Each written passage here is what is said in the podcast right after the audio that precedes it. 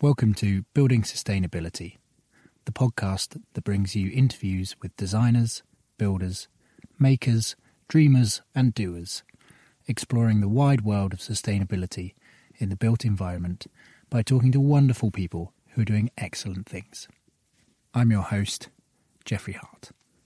Welcome to episode 26. It is currently August the 9th, 2020.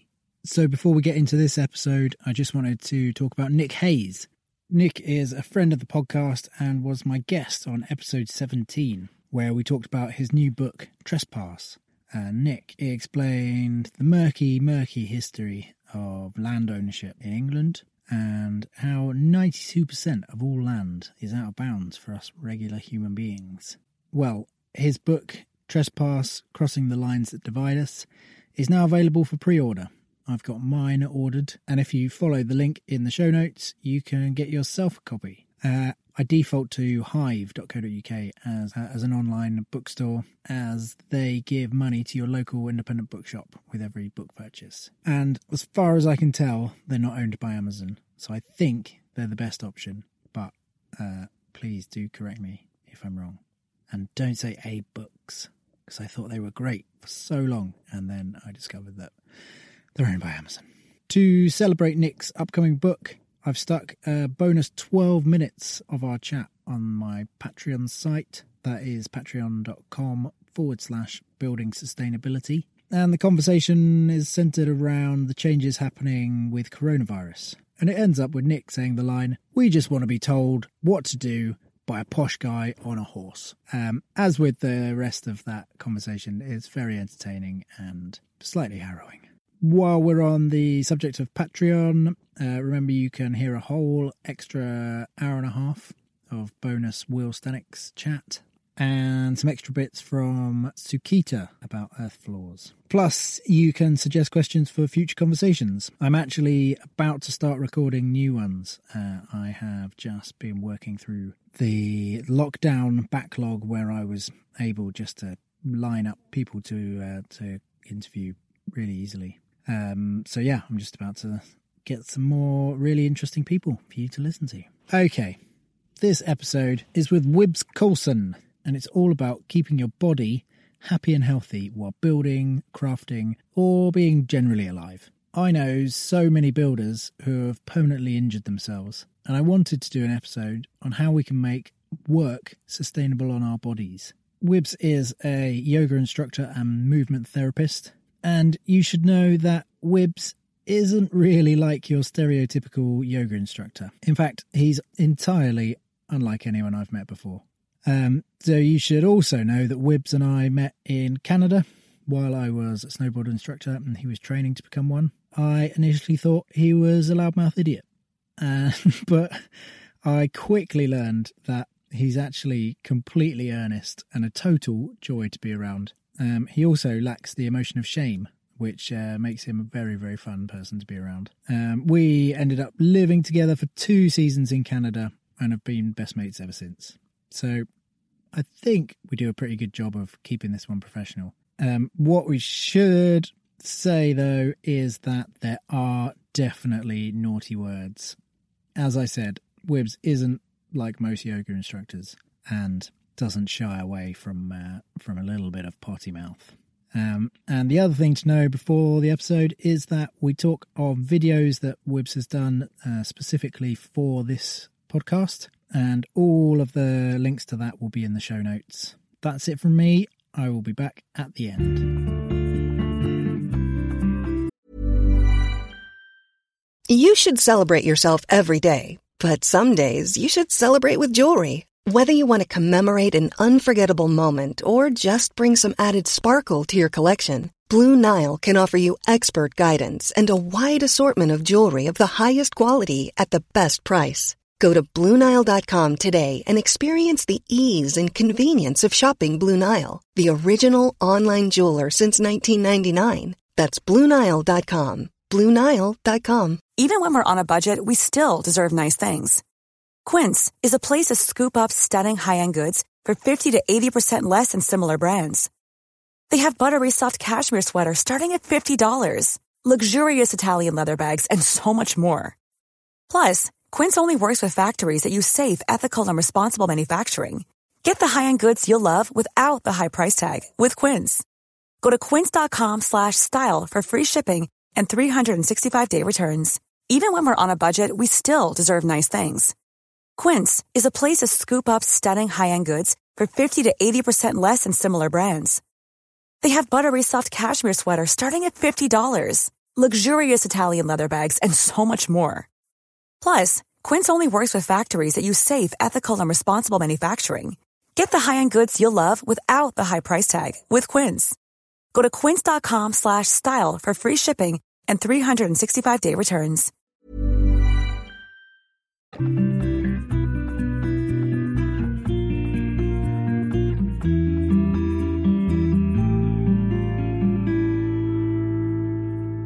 so yeah, I'd probably go with like yoga teacher and like movement movement therapist. Okay, what, what's a And a movement nurse. therapist? Uh, uh, what is a movement therapist?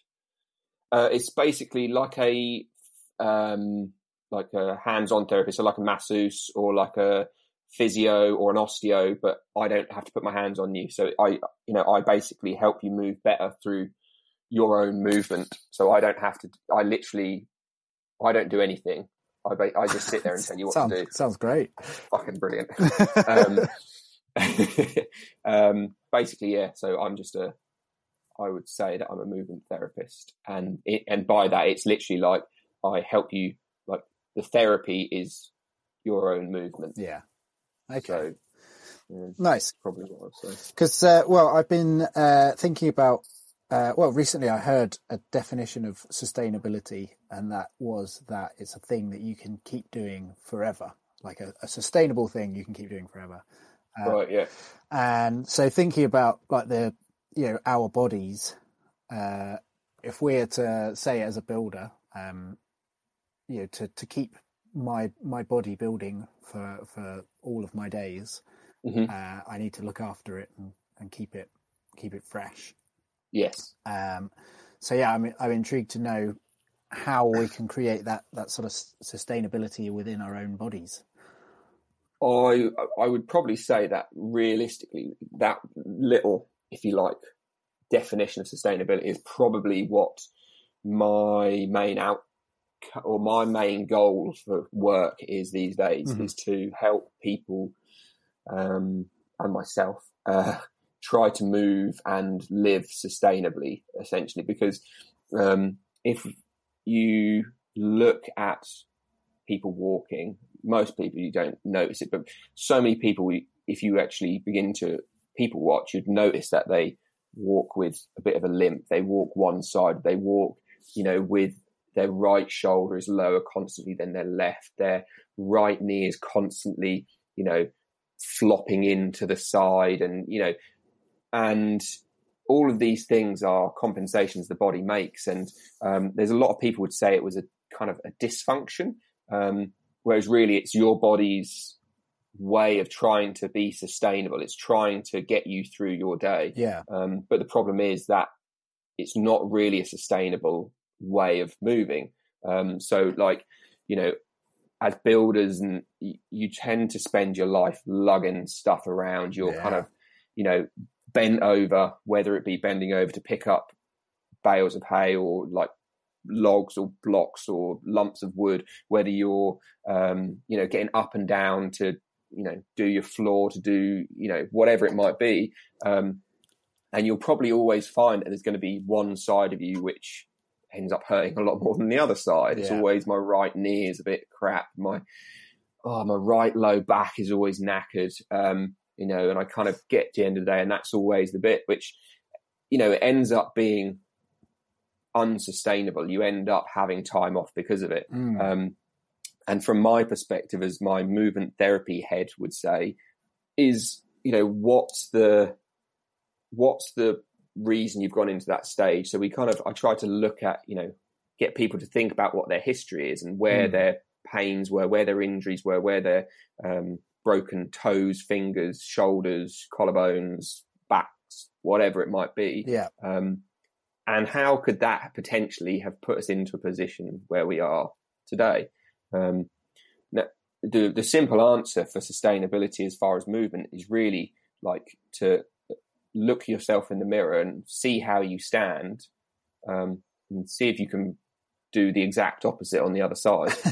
Um, right. To a, to a certain degree, it's almost as simple as that. The crazy thing is, it's um, uh, the work because my te- my work comes from a guy called Gary Ward, who um, he's uh, he was he was originally a ski boot fitter. He basically ran away from life and uh, not too dissimilar to, that's, that's, that's, us. Sounds um, quite familiar, yeah. Yeah, exactly. He ran away from life because he was going to be a teacher and didn't like it, and he went and lived in the mountains. And basically, he ended up realizing that when he fitted a ski boot properly, hmm. people's pains went away. Okay. Now, as a, someone who wore ski boots, I realized how uncomfortable they are and how badly a badly fitted ski boot affected me. Mm. But he would find because he was fitting for races and all this sort that people's back pain would go away, and their you know, and so it kind of got his brain thinking. And so he put he's basically tracked every joint motion in the body through the whole gait cycle, and it's this elaborate thing called the flow motion model. But essentially, what it does is if you were to stand there and you were to like drop your head to the left, and it was much easier than going to the right, then you'd kind of go, well, I know I can go left. Maybe I need to learn to make it go right better. Okay. Um, and then you kind of go, well, if that is going left easy, what's my spine doing? And maybe my spine is, you know, also, you know, flexing a way which makes it easier to drop that way. You know, if my shoulder's up by my ear, my my head's never going to want to go towards that way very easily. Mm-hmm. And so we kind of essentially begin to just look at ourselves. And this is for me the key to you know, this comes from my yoga as well, but it's like you have to actually pay attention to yourself. Okay. Um, and it's the biggest thing which no one does is they kind of go, I get up, put my clothes on, go to work, come home, and then I watch TV and then I fall asleep and then I get up and I repeat type thing. Whereas actually taking a few minutes out of your day to try to begin to build some kind of personal understanding of your own body and a routine of it, you know, being able to stand there and maybe like, you know, flex and extend your spine, you know, lift your ch- spine tall, drop your spine into a rounded position. Does your pelvis move? Can you move your pelvis in any way? Yeah. If you were to try to rotate your chest on top of your pelvis, can you do it or do they both move together? That sounds like a ridiculous thing to bring up, but hang on, I'm no one trying it now. Such a, it's such a funny thing, and watching people's faces when you say, "Right, stand there and just turn your chest left." Yeah. No, no, no, no. Don't move your pelvis, just your chest. No, no, not the pelvis.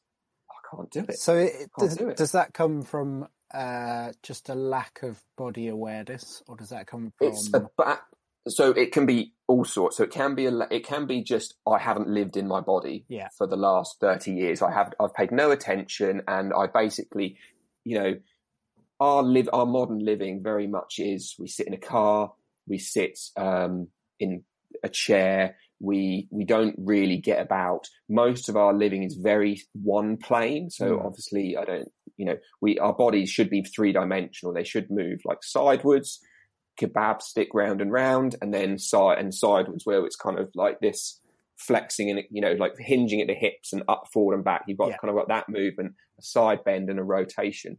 Um, and we should constantly be like this, almost um, screw corkscrewing effect of like coming in and out of each other. Yeah. Um, but that doesn't necessarily always happen. Um, well, it definitely doesn't always happen. So if you have spent your life sitting in a chair, sitting in your car, sitting in your sofa, and you never actually rotate your chest away from your body. Your body is horrendously efficient slash lazy. I mean, that's what I always say, depending on how you want to look at it. Like if you don't not if you're not using an element of it, it kind of says, well, why do I need to keep that there? Because it's just taking up more of my effort mm. to keep it there. Um, so, the, and the cool thing about this, kind of the idea of movement therapy is it doesn't take long.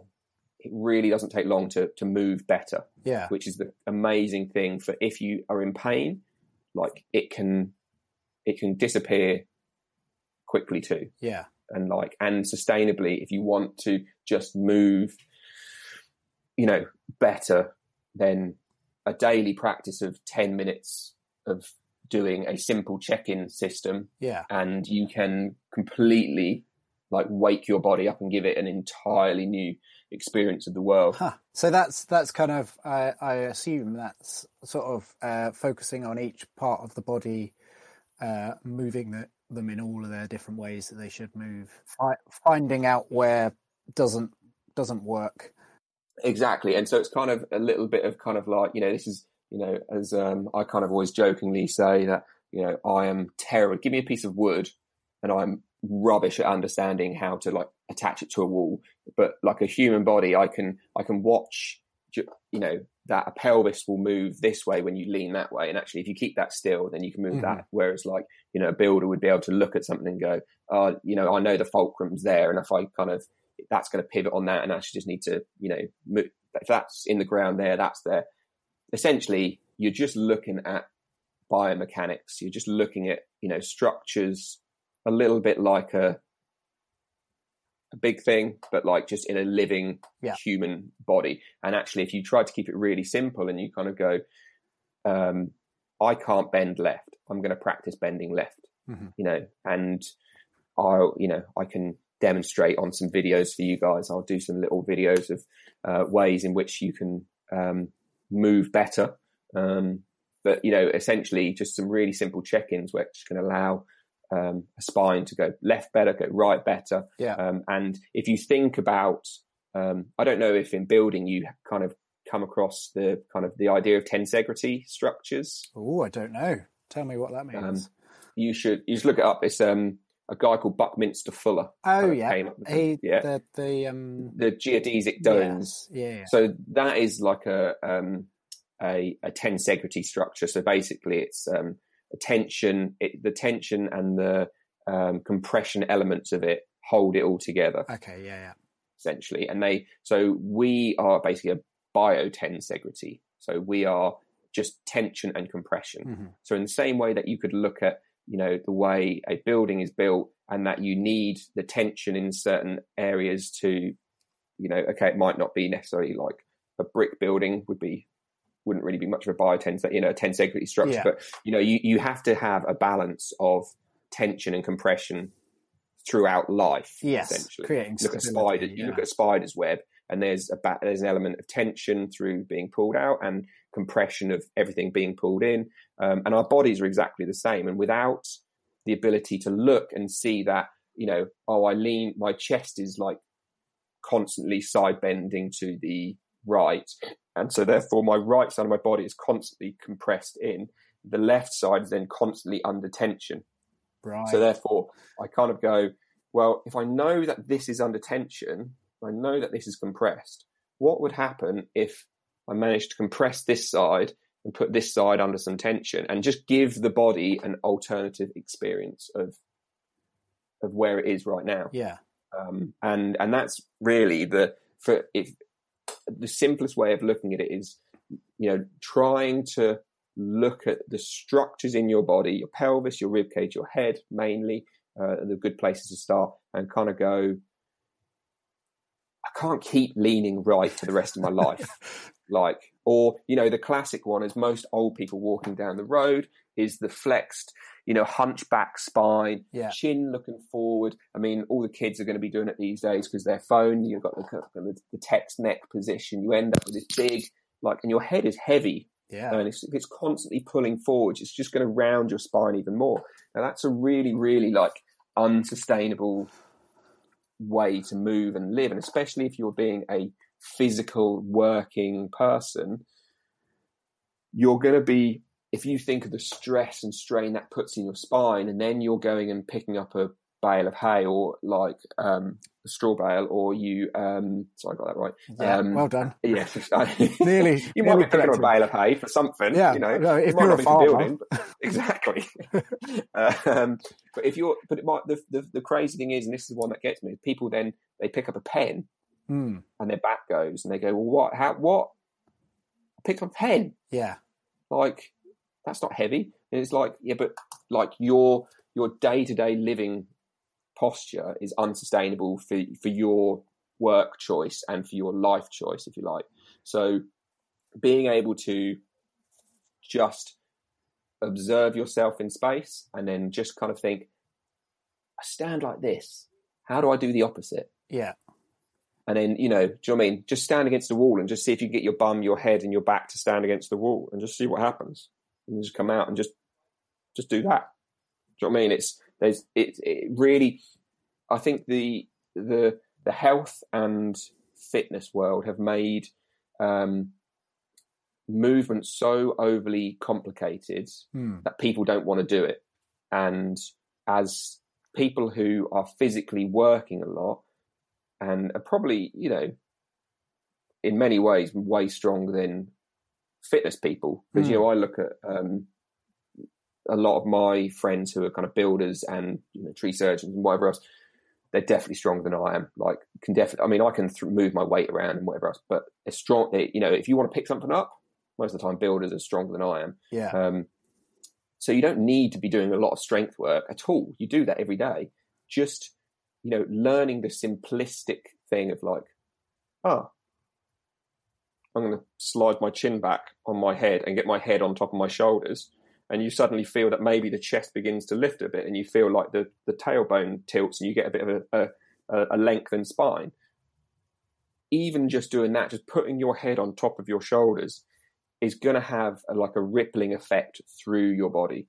Um, and, you know, for 10, 15, 20 minutes a day, you can have like, you can vastly improve your ability to live a sustainable life within your own body. Wow. For sure. So, say uh, I don't have these movements in my body, Mhm. and then I go about my my daily life. You know, I'm swinging a hammer around, I'm lifting stuff. Like, Mm-hmm. what what's happening in the body then? Like, what what sort of compensations? I guess is Well, I mean, that's if, if you don't have them. I mean, if we go back to the idea of tensions and compressions, I mean, most people say, "Oh, I can't touch my toes; my hamstrings are too tight." Oh, I can't. Um, what you know, I oh my, you know, I've got this. Oh, my knots down the right side of my back. All my right side of my neck is really tight, and whatever else. And all of these things are like compensations, and we don't tend to like the work I do in the Anatomy in Motion world. We don't tend to look at things being um, tight as such. Mhm. They're kind of they're long or they're short, okay. um, and like tight is just a bit of a nondescript word. But like, so if something's long or short, then we know we can perhaps then begin to do something about it. But if something say is stuck long, so we use the the, the um, example of being flexed right in our spine. You know, we're side bending to the right constantly, but we don't realize it. But there's just this, you know, when we look at ourselves in the mirror, our right shoulder is a bit lower than our left, and we can kind of see some of the tissue in our, you know, tummy and our under our ribs is a bit more kind of bunched up than on our left. Then we know the left side is constantly like stuck long. Mhm. Um, so then you can think that if you're then going about your daily business and you're kind of hammering, you're chucking around your bales of hay, um, straw, hay, Straw. straw. Damn it!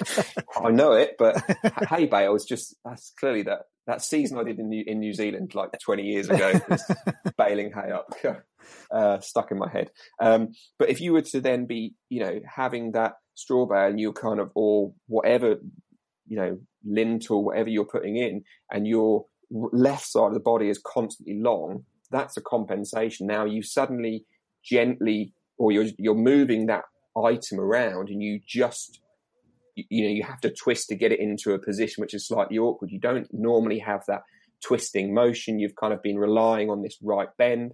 All of a sudden, you bend slightly further, and something down the right side pings, for want of a better word. Yeah. And so that tissue, which is already stuck really long, has just it's gone too far. Right. And Overstretched just- rubber band kind of thing. essentially exactly um, and so then you end up with the discomfort then you end up with having to try to unwind it and unfortunately too much of the time people kind of go well you've kind of got this knot here i'll i'll rub that knot and then you know and and it'll feel good like don't get me wrong like it, it it's not a bad thing but Mm. what we want to be able to do is put your body back into a position where yes it, maybe you can rub it maybe you can make it feel better but how can we then give your body the experience of it stop being stuck long? What compensations can you begin to unwind? And it becomes a bit like um, Donkey talking about parfait in uh, in Shrek. I mean, okay, you're gonna have to uh, fill me in on that one. oh, haven't you seen Shrek? I mean, not, uh, not in a while. Oh, okay. It always makes you laugh because um, you know we're ba- it's basically onions, like layers of onions, and in in, in Shrek, uh, Donkey goes, you know what else has layers? Parfait or something like that. Anyway, I think that's the case. I could have got that completely wrong, but I, I always hear Eddie Murphy's head talking about parfait. Um, if that's the cause of our first complaint letter, that's not what they said in Shrek. yeah. Uh, uh, but we'll go back to the, the, the, the, way to it, like an onion, essentially. So we, we try to peel back the layers. Mm. And when we look at our injuries, um, you know, a broken finger can play out into a sore knee. Um, and I had a, a client who, um, you know, I got him to decompress an old broken finger, like literally just gently pull it out of the socket, yeah. and then to to to move his pelvis, which he couldn't move, and all of a sudden his pelvis just like shot across the room. It's like this compression in his finger was stopping his nervous system had kind of shut down through here which had then put like incrementally little changes through, and it was blocking his pelvis moving, and we just oh, that's crazy. It. So I mean, that's seemingly you know two pretty far apart bits on the body. Uh, you wouldn't think that a finger and no, and unfortunately, this is kind of you know most modern you know, and um, I'm a nurse as well, so I kind of have have, have gone from traditional Western like background of like um, oh your finger hurts, let's bandage it. Oh, your knee hurts, type thing. Um, and the more I've looked, mm. the more I've kind of gone, actually, they're not. You know, if you want to sort out your back problem, if you need to sort out your wrist or your knee problem, then don't just look at the wrist or the knee or the back. Like, let's look at everything. And again, this is where it comes back to parfait. Like, let's peel back those those layers of. I don't even know what parfait is. um, let's peel back those layers of the onion and um, see if we can, you know, an old injury, can we come back to it and just and just move it? Yeah. Like, do you know what I mean? Like, push it in, pull it out. You know, whatever, wherever your pain is. If you, you know, if you know that when you check in, and I'll, um, you know, I can send a link out. There's a there's a couple of options. I'll do some of my own videos, but I can also send a link. My teacher Gary's done a whole thing on like, I mean, it's super in depth and it's only 15 quid, but it's like three and a half, four hours, three and a half or four hours of video footage of going through how to, you know, all of these simple movements. Mm. So, um, you know, maybe I can send that over if you want, but, um, you know, you could do those. And as you begin to move your chest, as you begin to go, oh, my left side's really long, I'm going to move it over the other way and I'm going to lengthen the right side. And suddenly that then feels amazing. And you, you can then walk around, you suddenly have this access to both sides, but then that suddenly makes you go, cool, my left hip's a bit funny. Yeah. And then you, you know, and, and all of a sudden you peel back one layer and then something else shows up. You peel back another layer. And, you know, doing this work, I have found about 15 old injuries reoccur by peeling back the layers. Yeah. And each time, if when something turns up, you kind of suddenly realize you never got rid of the problem. Do you know what I mean? It's a bit like wallpapering over some damp and you just kind of you go, oh yeah, we'll just put nice another building layer. analogy. Oh, I used to be a painter.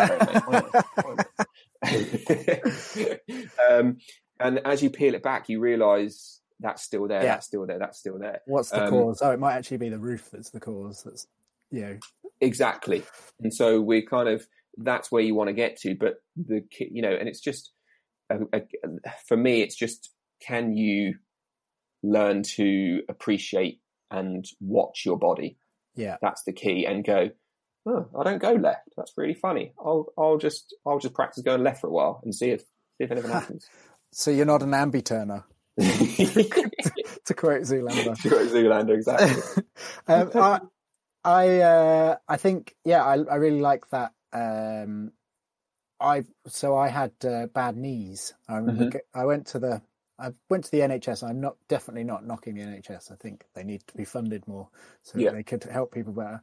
But uh, I was, yeah, I had bad knees, and it was every time I bought a new pair of shoes, mm-hmm. my knees would start hurting. And yeah, and I went to physio, and they gave me a load of knee strengthening exercises. And I was sort of saying to them, it's it's something to do with my feet because when I get new shoes, it's my fit. It, yeah, I mean, I mean, you're you're basically coming into my my favorite territory in the world right now. Like, I love Right. feet, not in the weird way, not in the not in the weird way. Um, just the, the feet are incredible. Um, and you know, for you guys and girls, and you, all you builders, all you, you you constantly probably wearing pretty chunky like yeah, steelies or like with a, like a big big steel plate in the sole of your boot. exactly and probably with a heel and all this and um and the biggest thing so your foot has so much control over your whole body in so many ways and if you think there's 33 joints i know like i'm like there's 33 joints in your foot Wibbs is now holding up a model of the foot bones. of the foot bones um and like there's there's there's as many joints in your foot as there is in your spine in one foot as there is in your spine Wow. So if you suddenly, if I was to say to you, all of your joints in your spine, they don't move. You've got two joints in your spine which move. Like Hmm. you'd be like, oh my god, I need to like do something about that. I need to like. Yeah. No wonder I can't turn left. Yeah. Like, do you know what I mean? Maybe that was Dennis, Derek Zoolander's problem. Maybe he just like needed to Yeah. free his feet up. Um, but like, because you can't, if you're all of those spinal facets don't move, you're then going to go. I need to go and see an osteopath. I need to go and see a physio. I need to get them released. I need to put movement into them because otherwise, you know, they're going to fuse. I'm going to have a bad back. Um, you know, all these problems. But your feet, like you, your your description, like is like gold to my ears, like poetry to my ears. I don't know. That's about it. Whatever the saying is. Um, but like, I think you- go to my ears, like Go to my- earrings. got to my ears like Spandau Ballet. Yeah. Um, um, if your um, if your feet are stuck, so if you suddenly put a new pair of shoes on, which are really really rigid, and they have no, your feet suddenly have no ability to move. And most of the time, you get a pair of shoes, you wear them in, and then they start. Things get a bit easier because all of a sudden, you know, your foot can begin to manipulate the the shoe a bit more, and Okay. and you can begin to you know you wear down the outside heel and you know all of this stuff. And you know i'm not saying any of that's good but you suddenly begin to break the shoe in a bit and and suddenly you're controlling your movement a bit more. Um most of the time your foot is still awful and cannot move. Um but that suddenly then you you get a bit more control of your foot which maybe opens one or two extra joints up which then allows your knee to have a bit more range of motion. I mean i kind of um I've kind of mentioned this before, but like the knee isn't a classic hinge joint. So most of the time people say, oh, your knee's a hinge joint. It just, you know, it's like a door frame, door hinge. It just opens and closes, opens and closes.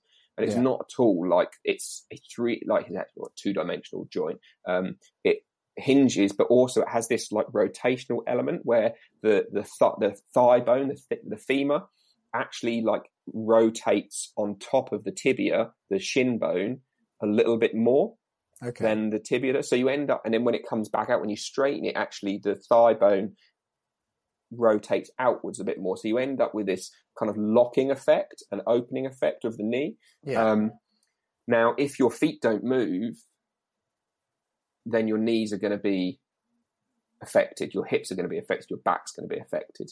Um, and again, the biggest thing, you know, I'm I'm a barefoot person, as kind of you know, but like um, I think these days it's become a bit of a, a lazy thing more than any other reason. I just my feet are hard enough that I can go out for a walk, and um, I just forget to put shoes on, um, or I can't be bothered to bend over and put shoes on. One of the two.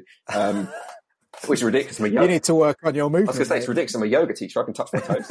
um, uh, but I, I don't necessarily think that's the the way that everyone needs to to go. But I think if people spent a bit of time being barefoot, um, and I mean, you you can see on this video again, but I've got these little wedges, and um, these are from the Anatomy in Motion side of things, and these. You don't even need to use these, but these are useful. But you know, you can go to IKEA or, or any other stores available. But you know, and buy like a wooden wedge, or you get a T-shirt, or you know, you cut up a bit of matting or something, and you can Mm. you can then affect how your feet move. And if you can affect your feet, so essentially you put like a wedge or um, something under your big toe knuckle, um, Mm. and then you just try to bring some weight on top of it. You do a little mini lunge, um, and all of a sudden, your brain will light up because your body wants three main points of contact on the floor: the big toe knuckle, the fifth toe knuckle, and the heel. Um, and so Yeah. you get this tripod, and it's this strong space. Now, if those three things aren't on the floor, you'll still have a tripod, but it will be a suboptimal tripod essentially. Mhm. Um, so then, then you know, the classic is people come to yoga and they stand there and they go, "Oh, I, you know, I feel like I'm all over the shop when I stand on one foot." And you look at their tripod and they're basically stood on like an ice skate. Um, Right. and so, being able to get your feet into the open, being able to like spend a bit of time barefoot, being able to you know this for me being able to walk across fields and through woodlands and stuff you know which is what i do and you get all of this undulating territory and it you know it pushes bones around it pushes tissue around um, which is essentially what we're trying to do with the wedges with like your t-shirts or anything else is you want the bones to be able to move you want the joints to be able to be affected which is going to pull on tissue and as as you said for knees um, uh, being being an issue, having a foot which will move better will then allow the knee to suddenly access a bit more of this rotational side of Mm. things um, without getting too overly complicated. But um, yeah, it's kind of horrendously simple, but pretty damn complicated at the same time, um, as with all good things. But um, yeah, I think you know, for me, the fact that you were able to, without any training outside of you know being a snowboard instructor, perhaps to be, or maybe maybe being a builder is like you know makes you kind of think as a bigger picture. But um, you know, you go to see the physios and they say, "Oh, do these knee knee strengthening exercises," and you kind of go, "Yeah, but it's my Mm. feet." Um, and most of the time, people kind of, and unfortunately, it's a really really common thing where people kind of go, "No, no, just you know, do your clams, do your you know, strengthen your glutes, do your um, banded walks, do your whatever you know." I did all of those. Yeah. yeah, and you got a new pair of shoes and your knees still hurt. Yeah. It's sort of solving the um, working on the the symptom rather than the cause. Exactly. Going back to my my my damp problem with my wallpaper. Yeah. Exactly. Great analogy. Great analogy. um, so, can we talk about like some classic uh, builder builder uh, like injuries? I guess. Go for and it. I mean, number one has got to be like lower back. Mhm. Uh, but what can, can is is yoga a good way to to sort of help protect the back? So yoga Or- is so. Uh, yes, basically, I have. Um, I've been a bit up and down with this over the. I say I've been down on it a little bit over the last year, but actually I'm kind of coming back to it. Um, so I was very much at one point yoga can fix everything. Then I realised yoga couldn't fix everything, and then I was a bit like, well, yoga can't fix anything. And then I've actually come back to the stage of um, actually yoga can do an awful lot for a lot of things. Um, Okay. If if you're someone who doesn't move a huge amount, like if you're not a movement specialist, I, so I, that that was definitely inverted commas on that, guys. Yeah. Like specialist is a that's not me. um, um, but if so, you know, if you're just average Joe or Joanne or whatever, um, and you're kind of, you know, going out, you're working, you're doing whatever else, doing a yoga practice two or three times a week would be ginormous, would be so huge for your body's ability to put movement back into itself. Um, I'm going to quote my teacher Chris because actually this is probably quite a good one here. Um, he basically said like movement and improving movement is like digging up a temple. So it's like you know, it's like archaeology. So you go in to begin with and you think, okay, we need to get the diggers in, and so we do some really big movement. We do really big, you know, my back's not very good, so we're going to do some big movement to, uh, I say big, but like really sort of generic. You know, we're just going to do some some yoga, some really good yoga poses. We're going to free up a whole bunch of the body through yoga, um, and once we've suddenly we get to the bits of temple sticking out, we suddenly then go to shovels. So then we start making things a bit more particular. And then all of a sudden we need to get rid of the shovel. So then we're now down to like um, little trowels and brushes. And then, do you know what I mean? So it's kind of the same thing. Now, yoga is that first two tiers of that I see. It's like the big, um, the big diggers, and then the then the the shovels, and you can Mhm. you can do amazing, amazing stuff, and and you can get out of discomfort purely through just starting a yoga practice.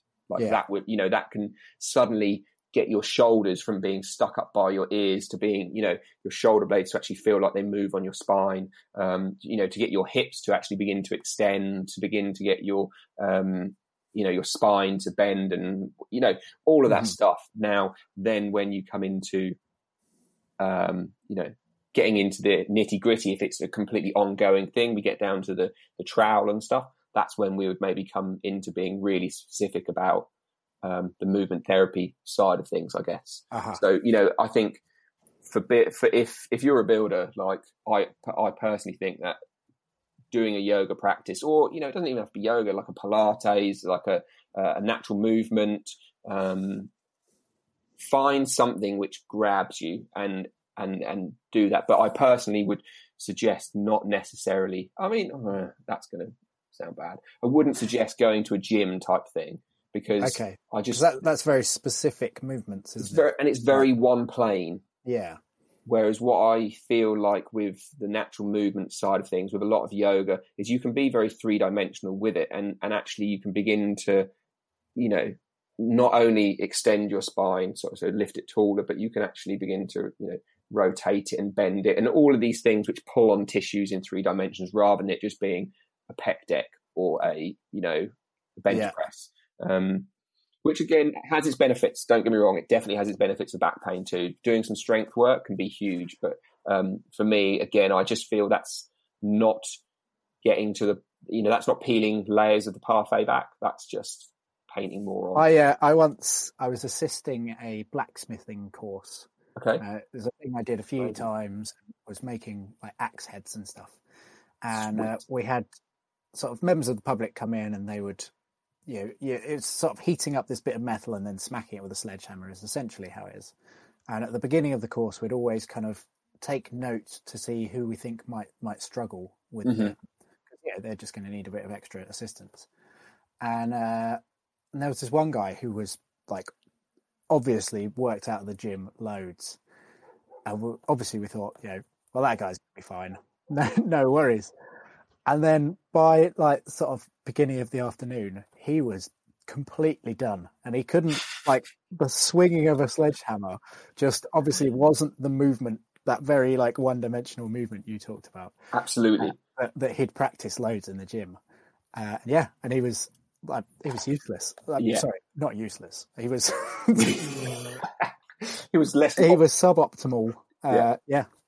See, and I honestly think for from from my experience and what I practice and stuff, I you know, I think like the natural movement world for for for builders is really should is a is a is a really cool way that they can move. Like, um, I'm not saying you know, there's a lot of people don't like or don't would would look less on yoga with the it's a bit girly or it's a bit this and that, and you know there is you know there's a million different sorts of yoga, but like I think the natural movement world is such a good place for um, for bit for, for if you're a physically active like builder type person because like included in it is like is lifting is throwing is carrying is like squatting is um do you I mean it, it's the whole idea is it's like natural movement Mm. now, you know, again, I'm not going to say this is going to necessarily solve your problems. And it, again, this is a bit like the, the digger analogy in on our temple. You know, this would have massive beneficial effects if you're just someone who doesn't move a lot, doing like a 20 minute, nat, uh, 15, 20 minute natural movement session a day. Yeah. Oh my God, would, I think it would like probably transform many, many lives. Um, if you have an ongoing pain problem, it probably isn't necessarily going to ever solve that. Mhm. That's probably going to take some dig, bigger deep, uh, digging. But for the majority of builders, I would suggest it's more of just a case of I just need to my body to be mobile and um, like be able to fire and be active in lots of different positions, whether I'm down on my knees, on my feet, on my hands and knees. Yeah. Um, yeah, and I think that would be a pretty cool, pretty cool way for many builders to do because most of the time you've got loads of heavy stuff lying around. Do you know what I mean? Like you don't need gym Yeah. equipment. You don't need dumbbells. You don't like. I don't have any. I literally don't own any weights. I've just got some big, like s- lumps of slate. Like I think they like slate stone type stuff. Okay. Um, and I just pick them up and carry them around. They're not me- mega heavy. They're probably like maybe ten kilos, Hmm. if that.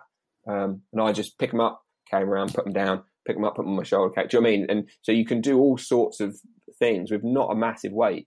But again, do you need to be going and lifting 250 kilos? Like, I, I would, I- I, would suggest, I would suggest that for, unless you're wanting to put in that lintel on your own, um, I'm going to suggest it's probably not ever going to be a, a necessity. And actually, what you want your body to do is when it's got some kind of weight, can it get up and down off the floor? Can it, Yeah. like, you know, side bend and rotate without anything going ping and pang and whatever else? Yeah. So, um, Nice. Um, and so, well, uh, first of all, you you've said you're going to do some videos for us. I am, yeah, yeah. I'll do some of them. No worries. Great. Uh, so people can come and and, and do like a, a sort of a session with you. We'll be back after a quick break. Hey there, I'm Mick from the Mick and Pat Show. That's right, and I'm Pat. Looking for a podcast that's like catching up with old friends? Well, you're in luck. We're here to bring you weekly doses of lifestyle commentary, discuss culture and politics, and top it off with the occasional beer and film reviews. But it's not just about us, we're a community. Our listeners are our kin, and we let you all have a say in what we discuss. So saddle up and join the conversation at the Mick and Pat Show. You can check out our website or find us wherever you get your podcasts.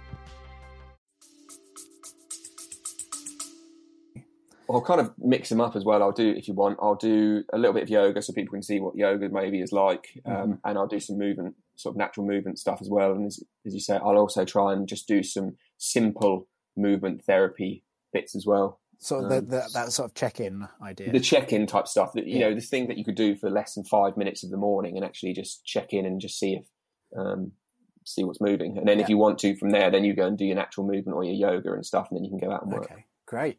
So yeah, I should also say about as far as the back pain is concerned. Again, so much of the time we, you know, you end up and you get a back rub, um, and it feels better, and you kind of go on. But you know, your if you think of your center of mass as being around L4, L5, so that's your lumbar spine, your lower spine, Mhm. um, basically near your belly button, sort of in and around the area of your belly button, Yeah. is your center of mass, and that's basically the main point. Now that should be hopefully fairly smack bang between our base of support, Okay, um, which I think I heard somewhere that balance is like described as the center of mass being on top of the base of support or something like that. Is so base of support is f- what feet, hips. feet. So Yeah. essentially, your two feet on the floor. Yeah. So if you've got two feet on the floor, that's your base of support. Now, if your center of mass is then outside it or is not perfectly finding center in the middle, if you're sud- suddenly if your center of mass is shifted towards the left because you broke your right ankle Yeah. or big toe or something, then all of a sudden you can see how your low back is going to be having a whole bunch of strain put on it because if that's your fulcrum point Mm. and that's suddenly shifted left, you're suddenly then going to have compression in the left side, tension in the no, compression in the right side, tension in the left side, and that's always there. It's always in that low spot. It's always around L4, L5, and you know those they're one of the most common um, areas of uh, pain and discomfort, and I think even surgery Right. certainly spinal surgery. I think L4, L5 is like the go-to place for discectomies and you know disc problems. You know, oh, I slipped a disc in L4, L5. It's Um, as I've I've seen it in the the sort of builder community. That's that's the area that goes. It's always, and if you just think that's that's your fulcrum, so that's always the point. So if you can work to find that finding center, Mm. then you know how much stress and strain are you going to take off the rest of your body. You know, you know, I, sometimes your foot, as you your analogy or your thing about your knee and your boots. You know, a boot it might go further up. It might not be your knee. It might be your back, which is then affected by your boots. Yeah. Um, so being able to look at things with a with a more open eye and a bigger picture is kind of always key. But really, you know, being able to look at yourself and think, my foot pressure, I feel more in my left foot than my right. And when I look in the mirror, I think actually my, you know, my right my right leg looks like it's further away from me than my left. So maybe I am my pelvis is shifted left, and maybe I'm putting pressure into closing that right side down, opening that left side, and perhaps one day, you know, unless I do something, I might end up popping a Yeah. disc out of that left side of the spine. Um, but yeah, but then how easy would it be if you just pushed your pelvis towards the right? Just simple, easy. Simple. like it's so simple. So, is there any? Well, I'm thinking specifically about my friend uh, Will Stanix, who he's had a, a history of back problems from building. Mhm. Uh, he said that Pilates has, well, he described it as sort of, I think, building up the, the muscles around his back to protect it. yeah, Is that uh, is that a good way to go? Is that? I mean, it seems to make it's sense not. to me. It's not a bad way to go, but again, I would probably then come back to my parfait analogy. Yeah.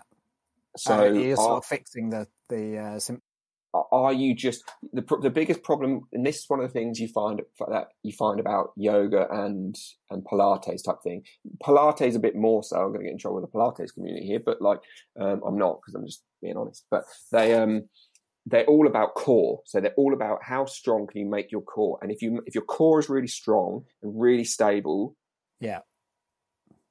then your back pain goes away. Mhm. But the problem is, we are fluid, human, three dimensional beings.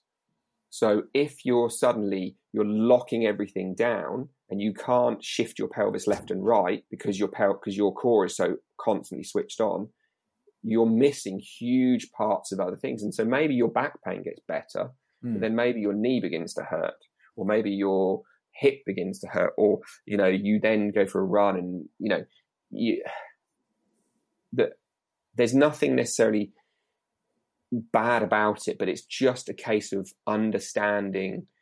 You know, it's a every coin is two is two sided. Yeah. Like, do you just do you purely want to be really really stable, So or it's- do you? it want sounds like be, a combination would be the, Exactly. Do you want to be stable at times, but also really mobile at times too? Yeah. Like yoga is horrendous in so many ways for over mobility, for over flexibility. You know, we, and I've been guilty of this in my past as well. Um, you know, you stretch the hell out of everything and you kind of almost take all the tension out of your body. You just Right. become this floppy, lax thing.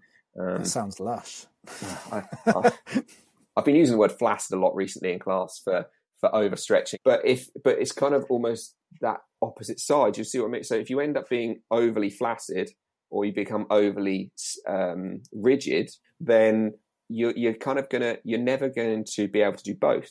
And Mm. so what you want to be able to do is you want your body to naturally find tension when it needs to, and naturally find mobility when it needs to Yeah. um, and forcing a tension into a body to get rid of an SIJ, so sacroiliac, that's where the um, sacrum of your spine, your um, ilium, which is the, the pelvis, Okay. that kind of joint there. It's the bit where everyone kind of complains. A lot of women have the problem post uh, birth in kind of SIJ. It's kind of if you feel into your spine, you can feel a couple of lumpy bits down on the pelvis around there.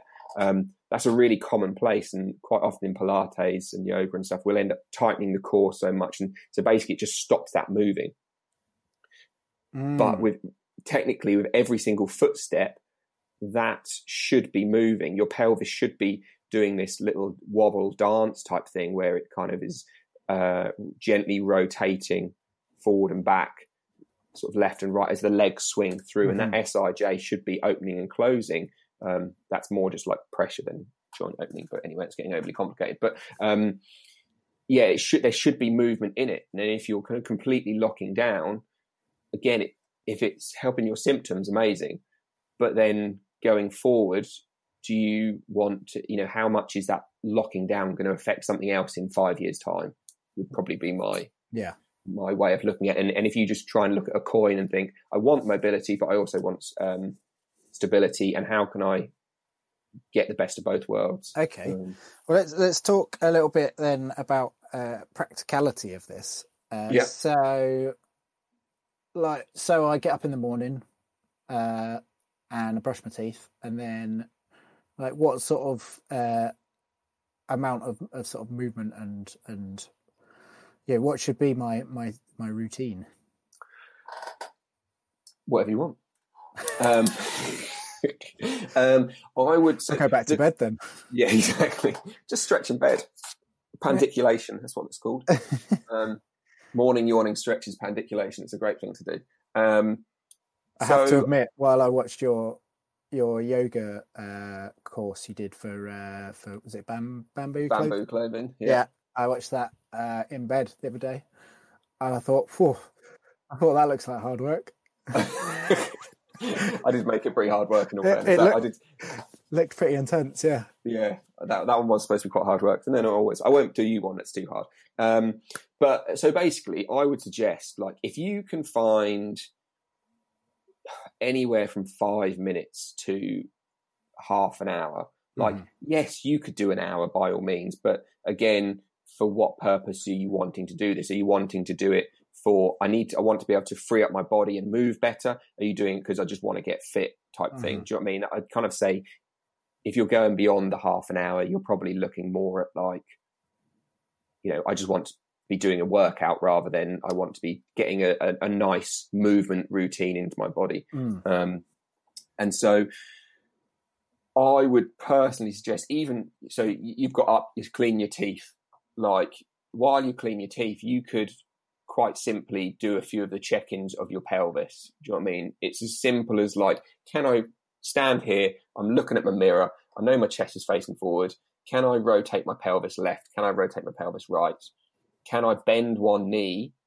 So you keep one leg straight, bend one knee, and can you feel the pelvis hit like hike and drop? Yeah. So you end up with this little hike and drop in the pelvis. You know, while I'm cleaning my teeth, can I push my pelvis left and right? You know, feet are next to each other.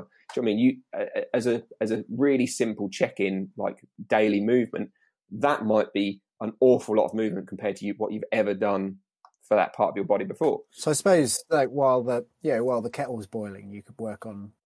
Absolutely. There's there's some really simple like lunge type things you can do to load your quads and your glutes. And do you know what i mean? In the two and a half three minutes that your kettle's boiling you could do three rep three rep three reps on each side. Um, Yeah. probably more than that or you could do five on each side. Um, but the for me with movement the key is like how and again we're going to come back to the word sustainability or sustainable but how can you put something into your life which you're actually going to do Mm. and and be sustainable with if i was to say to you I, i've had one of my clients once who said she'd been to see um, a massage therapist who gave her over an hour's worth of exercises to do every day right, not going to get done. never going to get done. Like if you, you know, you said you went to the physio and they gave you some knee exercises.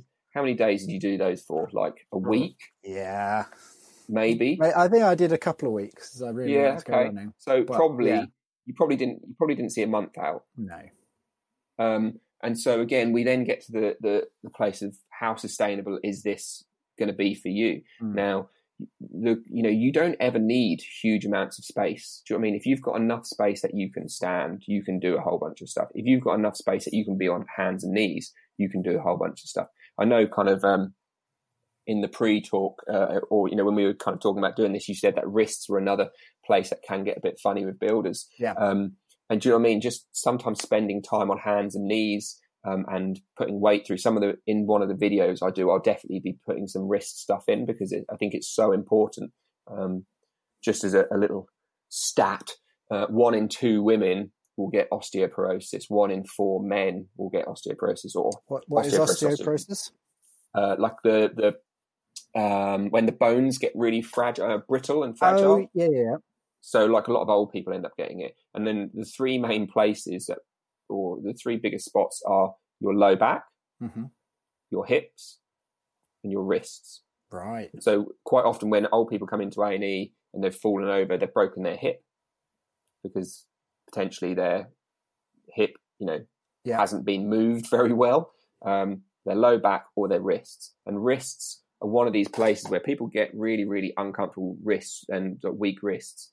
Um, and you know, a five minute uh, routine where you like a five minute floor routine with your hands on the floor, Mm. and you and you know you can move your whole spine, you can extend, you can flex, you can you know side bend, and you can have your hands on the floor, and you can strengthen through the forearms, through the hands, through the fingers, through the um, all the extensors in the palms, um, everything. You can get like you can do everything in like five minutes, and you you know you don't necessarily have to do more than that because you've probably moved 90% of your body purely through being on hands and knees Yeah. and it takes five minutes. And I'd, and I'd probably suggest with that and I'm going to stick this in with the video as well is some breathing as well. Um, and it's just with back pain um, there's an osteopath called Le- Leon? I think his name was Leon Chaitow no, I'm going to get it wrong. Um, Chi- Chaitow or something? I think he was an Irish guy. Okay. um, Can you anyway, send me, a, send me a link and I'll yeah, I'll send you. I'll send you the paper over, and it's really interesting. But like, he basically found a link between breathing and functional breathing and back pain. Okay. I mean, it's fairly well known anyway, but he's just he did a whole bunch of research on it. But um, being able to actually breathe properly, three dimensionally, ribs expanding in all planes, lifting and then dropping down, and, and actually getting a good abdominal cavity pressure, Mhm. and then relaxing it, and all this, like all of that, just breathing moves your spine, moves all the spinal muscles, moves all of your back muscles, moves all your core muscles. So if you're not, if you're breathing badly and you're purely mouth breathing, which is really really common, um, or you're just I'm a mouth Breathe. breather. your mouth breather, you need to Mm. start taping your mouth up at night. Oh, Um, I've done it. My beard. I've got a beard, Oh yeah. um, but you can, uh, if if you're mouth breathing, most of the time you'll use the upper chest, and if you use the upper chest, you're not really pulling the diaphragm into the game properly. So Mhm. therefore, all the muscles around the back can then get stuck, and you can you can begin to influence back pain purely through breath work. Right. Um, I actually heard again, sorry, slight tangent, but I heard a story the other night um, and saw a picture of some Russian woman in the twenties, I think it was, who had scoliosis, so like an S shape. Yeah. And the doctors went, nah, touch it. There's a bed.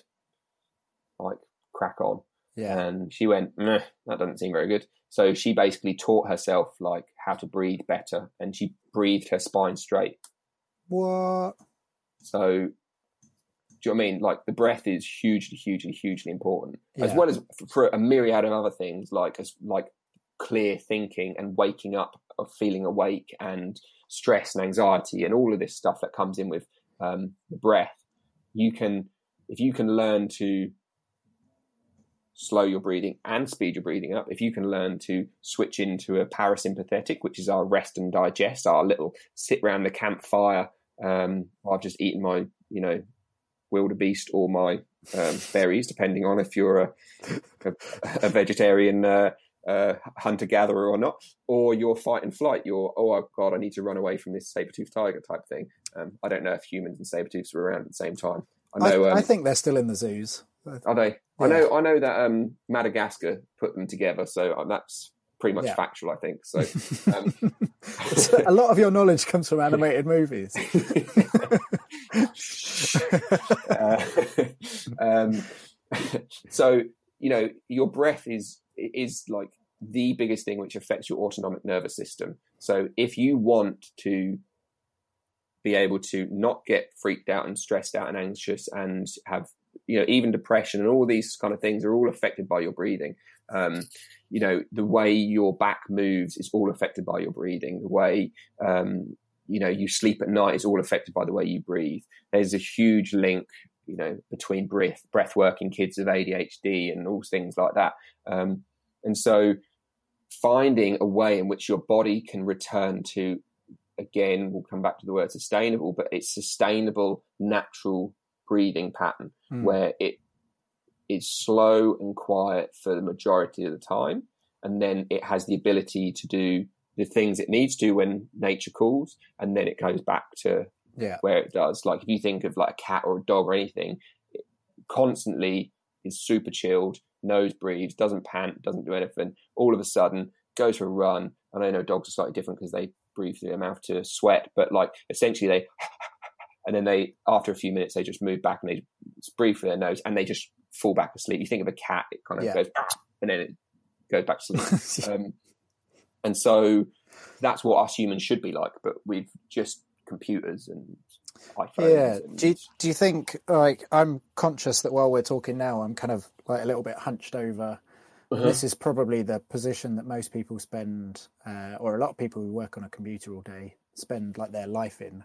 Uh-huh. Do you think it's the the sort of body affecting the breathing, which you know, so it's sort of holding your body in that position stops you breathing properly, and not being able to breathe properly then affects you know, there's definitely a chicken and egg thing, definitely Yeah. a chicken and egg. But like I, there's definitely. I mean, and the funny thing is, again, like a lot of people will tell you that you need to sit tall, have your computer raised at a certain point, never break this position. You're sitting back and your arms are here, and you've got your, you know, your keyboard at exactly the right height. Again, is that sustainable? Like. Mm. It's just not really sustainable. What you want to be able to do is give your body, just let it do this. There's nothing wrong with sitting in this position where we are now. But then the fact is you just acknowledged it and you go, I'm sitting like this. So you, you know you sit like this. So then, so then why don't you just give your body the experience of doing the opposite as well? So do you know what I mean? Again, like I said, you just put your bum and your back and your head against the wall and you, you breathe in and you just try to slide your head up the wall, keeping all three points against the wall. You're suddenly going to feel like your whole body extends and moves out of the complete, it moves complete opposite end of the spectrum that you're currently slouched in by your computer. So if sitting by the computer slouched is comfortable, cool. Then just make sure you go and do something afterwards and give the body the, the other the other experience. Just l- use both sides of the coins again. nice. So yeah, I, that seems to be the sort of take takeaway. I'd say is just using the whole body in its whole range. Yeah. uh, you know, maybe not all the time, but at least some of the time. Yeah, I mean, just just finding ten minutes a day. I mean, if you are, uh, you know, sixty and you've spent your life slouched over and blah, you know, you're probably going to need to put in a bit more than ten minutes a day to to get massive benefits. But even ten minutes, if you've never done it, will be huge, and your body will go, "Holy molasses!" Like what's gone on there? But yeah, so even if you have never moved in that way before, like doing ten minutes will be massive and and just find like hopefully if i do I'll, I'll do some videos which are five minutes ten minutes 20 minutes half an hour type thing i'll do a few video choices so that maybe people can get like a five minute video and to begin with you don't want to go and do half an hour a day because you go or you you probably do you go i'll do half an hour yeah i'll do half an hour yeah, yeah. then I, you do I'm going to do this every day forever. and then you do like a week and you go oh, do you know, i really want to stay in bed now Hmm. I can't be asked. But actually, if you go, well, I know I can get up and do a five minute video. I'll, I'll do a five minute video. I know that's not too stressful. I can do a five minute video. That's still going to be a massive a chunk of movement compared to what you ever did before, and your body will bloody love it. Like it'll go, oh yeah, I remember I did. I did used to be back there. I'll I'll, I'll move. I'll move half a millimeter back towards that because that's a lot less stress for me. Yeah. And then it moves back, and then over time it moves back, and it moves back, and over time, fingers crossed, we find the holy grail of center. Oh, the the blessed Exactly. center point. Exactly. Um, so, where can people find out more stuff about this, about you, about? So I am mainly working out of Instagram these days. I would say Instagram and Facebook, but Facebook it, it's there because it's it needs to be, but I Mm. don't really do a lot with it. Um, so if they want to look on Facebook, they on, on in, in Instagram, sorry, it's just wib underscore yoga w i b underscore yoga. Um, I've kind of my website as well um, has most of my information. I will be honest, I haven't really updated anything from it since I since lockdown, and everything's kind of changed a bit since lockdown. Mhm. Um, but uh, I mean, it's it's mandukyayoga.com, which is um, a ridiculous thing. It's M A N D U K Y A Yeah. Y O G A. So maybe if I just send you the link and you could perhaps put it in the show notes or something like that. Um, so there's that, which has most of my information, especially for my like one to one, you know, my movement therapy, because you know I, I spend a lot of time working with athletes and footballers and stuff um, Yeah. with this. So, I was Um, going to ask you about that. Uh, sorry, I'm interrupting your flow. Go for it. But No, go for the, it. the stuff you're doing with uh, is it Ipswich? Ipswich Town? Yeah. Ipswich Town Football Club. Yeah. Yeah. What what sort of results are you seeing from that? This is a massive tangent. Sorry. No, no. Well, I mean, going back to back pain, like it's it's pretty good. So, I mean, obviously, a lot of footballers do repetitive things over and over again, and like, I mean, I'm working with, um, you know, one lad, and he's kind of had back pain. Um, actually, he's not a Ipswich anymore; he's somewhere else now. Um, but yeah, one guy, he's kind of back pain, and you know, it's shooting down his leg. He's getting this sciatic type pain, um, and you know, we talked about L four, L five I mean, he was just so far off it; it was not even funny. He's he's literally, you know, his chest was so far away from his. Um, and th- this is a pelvis. professional athlete. Yeah, yeah, um, and you know they're kind of he's being treated by rubs and needles and stuff in his bum and all this, um, and we've just been working to get to give him movement back, and he his symptoms are still there a bit, but you know within what are we like four or five weeks? He's kind of he's improved. You know, there's been a big improvement in his in his symptoms, and his movement is so much better. And you know, I think from one of the things I really want to maybe hammer home with this is that uh, symptom control doesn't mean better. Right. So this goes back to me with my movement, and as I've peeled the layers back on my onion, all my pains from my old injuries have come back. You can you can hide your hide your pain, but not be better. Yeah. So therefore, you might begin to move better, but the pain not go away straight away. Does that make sense? Mm-hmm. So, like, it can be really a misconception. One of the biggest things I've had at times is people go, "Oh, well, I've done it for like four weeks, and yeah, I, I, can move my hips better and stuff, but I've still got that pain." And then they just give up and don't come back, type thing. Um, but actually, you know, this is like something where you need to persevere. Like a pain is there because there's still something else in your body which isn't moving properly. Mm. And actually, just because that that area is now moving better, you know, your broken thumb from being a goalkeeper when you were 12 is is holding you up, type thing. Yeah. Um, and so, yeah, I mean, it, I I love working with them just because, for the most part, they you know they they want to get fit, they want to get healthy, they want to be good at their sport, um, and so it's really it's really it's sort of quite uh, rewarding. Um, but again, as you like, professional athletes move like shit. That's hilarious. Like, yeah, like so. So if you're not a professional athlete, don't worry because you still probably move as well as a lot of professional professional athletes do. That's good. I've going to get me in trouble with that one, but never mind.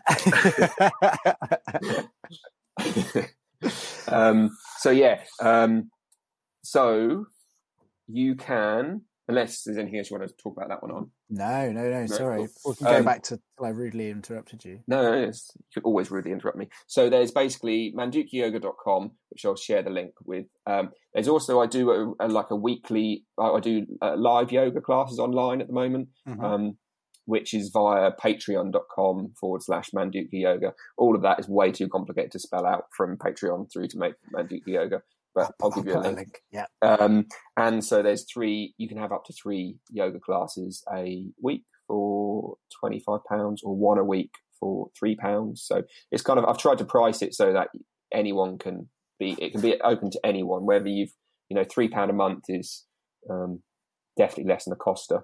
Um, yeah. And hopefully, do you know I mean you could have four classes a week, uh, four classes a month for for that price. Um, but and that's you know my yoga class is very much my movement and my yoga all tied in together. So therefore, you kind of almost get like a mini movement therapy type class with some yoga and stuff as well. Mm. Um, so there's that, and then there's Facebook, but I wouldn't worry about that one really.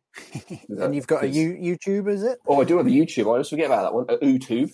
Um, it's uh, just Wib. No, ooh, Wibbs Yoga yeah, Wibbs Yoga, W I B B S Yoga. So if you just go into like YouTube and search Wibbs Yoga, there should be a whole bunch of videos on there, and, and there's tends to be like weekly new new weekly videos go up. Um, some are movement, some are uh, breathing, some are yoga, um, some are me just messing around with the wife and the dogs, doing some silly kind of partner acro stuff, and um, yeah, should be plenty there to keep you going. Nice. And if anyone needs inspiration, certainly your your Instagram. My goodness, I've never seen a, a man in pants so often since. yeah, the, the, do you know what the best thing about that is? That's pretty much got me free clothes. Yeah. Yeah, because um, so tangent story again, just because I think it's funny. Like Instagram yoga world is lots of women wearing small bikinis in the sun, showing off basically. And so I decided I got a bit fed up with this a couple of years ago when we had the old beast from the east fly in, the the, the, the snowy storm, and so it was really heavy snow here. So I decided to um, go and do some jazzy yoga poses out in the snow in my pants. Um, and I was wearing pants from Next at the time, and I put it on, and I was like, kept tagging Next, going, "Hey Next, give me some free pants, give me some free pants." Obviously, they didn't even acknowledge me. And then someone said, "Oh, you should like hit up Bamboo." And so basically, I kind of I bought some Bamboo clothes, and they look the best boxer shorts you can buy. By the way, they're so comfortable. Um, so good, good promo. Yeah, exactly. But that's just they literally are. But then I just started.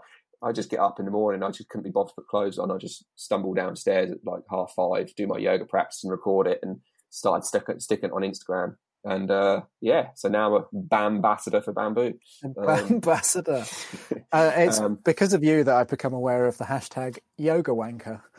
I, I think I might be the only person who uh, really uses it, but um, there are a lot of yoga wankers in the world, and I I couldn't not like do you know what I mean? I'm fully aware that when I'm in my pants with my leg behind my head or something, I am being a prick right there. and I just I wanted to own it, so I was like hashtag yoga Wanker. Yeah, and uh, well, it's it's one of the things I've always been very impressed with you is uh, that you've you've never really had a sense of uh, embarrassment or uh, it's it's been like throughout our friendship it's been a constant source of well both amusement and inspiration to me. That's my, my biggest problem with, with, the best man speech at my wedding. Yeah. Mm, I can't really say anything because he's kind of embarrassing. Yeah, this is the bit in the, the speech when I should be saying like all the embarrassing stories, but he's already told them to you, and he doesn't care. He's got them on Instagram. yeah, yeah, he celebrates them. yeah, what can I say? I just uh, as I kind of uh, one. There's a yoga teacher in London says take your take your yoga seriously, but not yourself. Well, it's kind of. I like to take my movement seriously, but definitely not myself. life's, life's too short to take yourself seriously. So. Nice man. That's cool. Great. Cool having me chat. And like, I would just, I, I just want to say, really, like, if any of like the listeners kind of have any questions, like, I'm like, as far as I'm concerned, this is like, I'm happy to answer questions. So they can like get in touch on Instagram, Facebook, like my my email. That's all on my website and stuff. And like, I'll happily just answer questions about stuff, and I will try and give you know free advice as well to as much as you know with when things start getting complicated it's not really possible. But like um, there's a whole bunch of stuff which is so easily accessible and so you know easy to begin to work through where you don't have to go and spend loads of money. Um, i'd far prefer people just to learn to to um, move better and, and and not get bankrupt rather than going and paying uh, a chiropractor 80 quid for 18 minutes and you know it works for a week and then you have to go back again. Like that's kind of my my, my pet peeve really. So um, yeah, if I if I can help in any way, like please do just um, you know drop me a line. I'll be more than happy to accommodate any questions.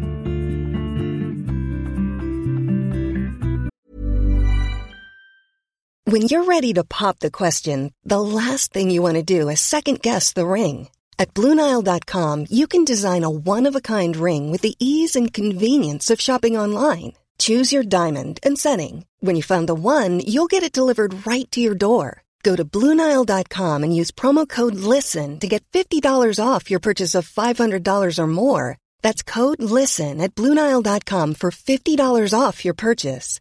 Bluenile.com code LISTEN. I'm Sandra, and I'm just the professional your small business was looking for. But you didn't hire me because you didn't use LinkedIn jobs. LinkedIn has professionals you can't find anywhere else, including those who aren't actively looking for a new job but might be open to the perfect role, like me. In a given month, over 70% of LinkedIn users don't visit other leading job sites. So if you're not looking on LinkedIn, you'll miss out on great candidates like Sandra. Start hiring professionals like a professional. Post your free job on linkedin.com/people today. Oh,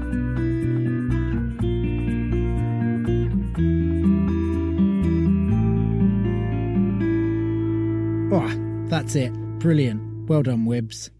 Uh, I hope you've all got something from that, and I hope everyone's excited to check out the videos and look after their bodies. While I'm on the subject of saying thanks, I wanted to thank Mike Bite Hill. He gets thanks every so often, but probably not enough. He did the theme music, and he does general emotional support when I need it. So thank you, Mike. Um, I'm gonna keep this outro really, really quick uh, because the last few weekends I've been out wild camping uh, and I've been going in my bivy bag, rocking up to somewhere very, very beautiful, uh, waiting till it's dark, having a little sleep out in nature, and then waking early, watching the sunrise, and generally being massively charged up uh, for the day. It's uh, it's been really really good to to be totally recharged by nature. What it does mean is that I maybe didn't get the full eight hours I require, so I am pretty poop. Um, what do I need to say? Oh, subscribe. If this is your first episode, definitely subscribe. Listen to all the others. If you haven't left a review, thank you so much to everyone that has left a review. Uh, so leave a review if you can. Uh, it takes a couple of minutes and makes loads of difference to people being able to find this podcast. Go to the Patreon site and get all the bonus audio um, and just carry on being great. That's it. Um, so until next time, bye bye. Mom deserves the best, and there's no better place to shop for Mother's Day than Whole Foods Market. They're your destination for unbeatable savings, from premium gifts to show-stopping flowers and irresistible desserts. Start by saving 33% with Prime on all body care and candles. Then get a 15-stem bunch of tulips for just $9.99 each with Prime. Round out Mom's menu with festive rosé, irresistible berry chantilly cake, and more special treats. Come celebrate Mother's Day at Whole Foods Market. Planning for your next trip? Elevate your travel style with Quince. Quince has all the jet setting essentials you'll want for your next getaway, like European linen, premium luggage options, buttery soft Italian leather bags, and so much more. And is all priced at 50 to 80% less than similar brands. Plus, Quince only works with factories that use safe and ethical manufacturing practices. Pack your bags with high-quality essentials you'll be wearing for vacations to come with Quince. Go to quince.com slash pack for free shipping and 365-day returns. Even when we're on a budget, we still deserve nice things. Quince is a place to scoop up stunning high-end goods for 50 to 80% less than similar brands. They have buttery soft cashmere sweaters starting at $50, luxurious Italian leather bags, and so much more. Plus, Quince only works with factories that use safe, ethical, and responsible manufacturing. Get the high-end goods you'll love without the high price tag with Quince. Go to quince.com slash style for free shipping and 365-day returns.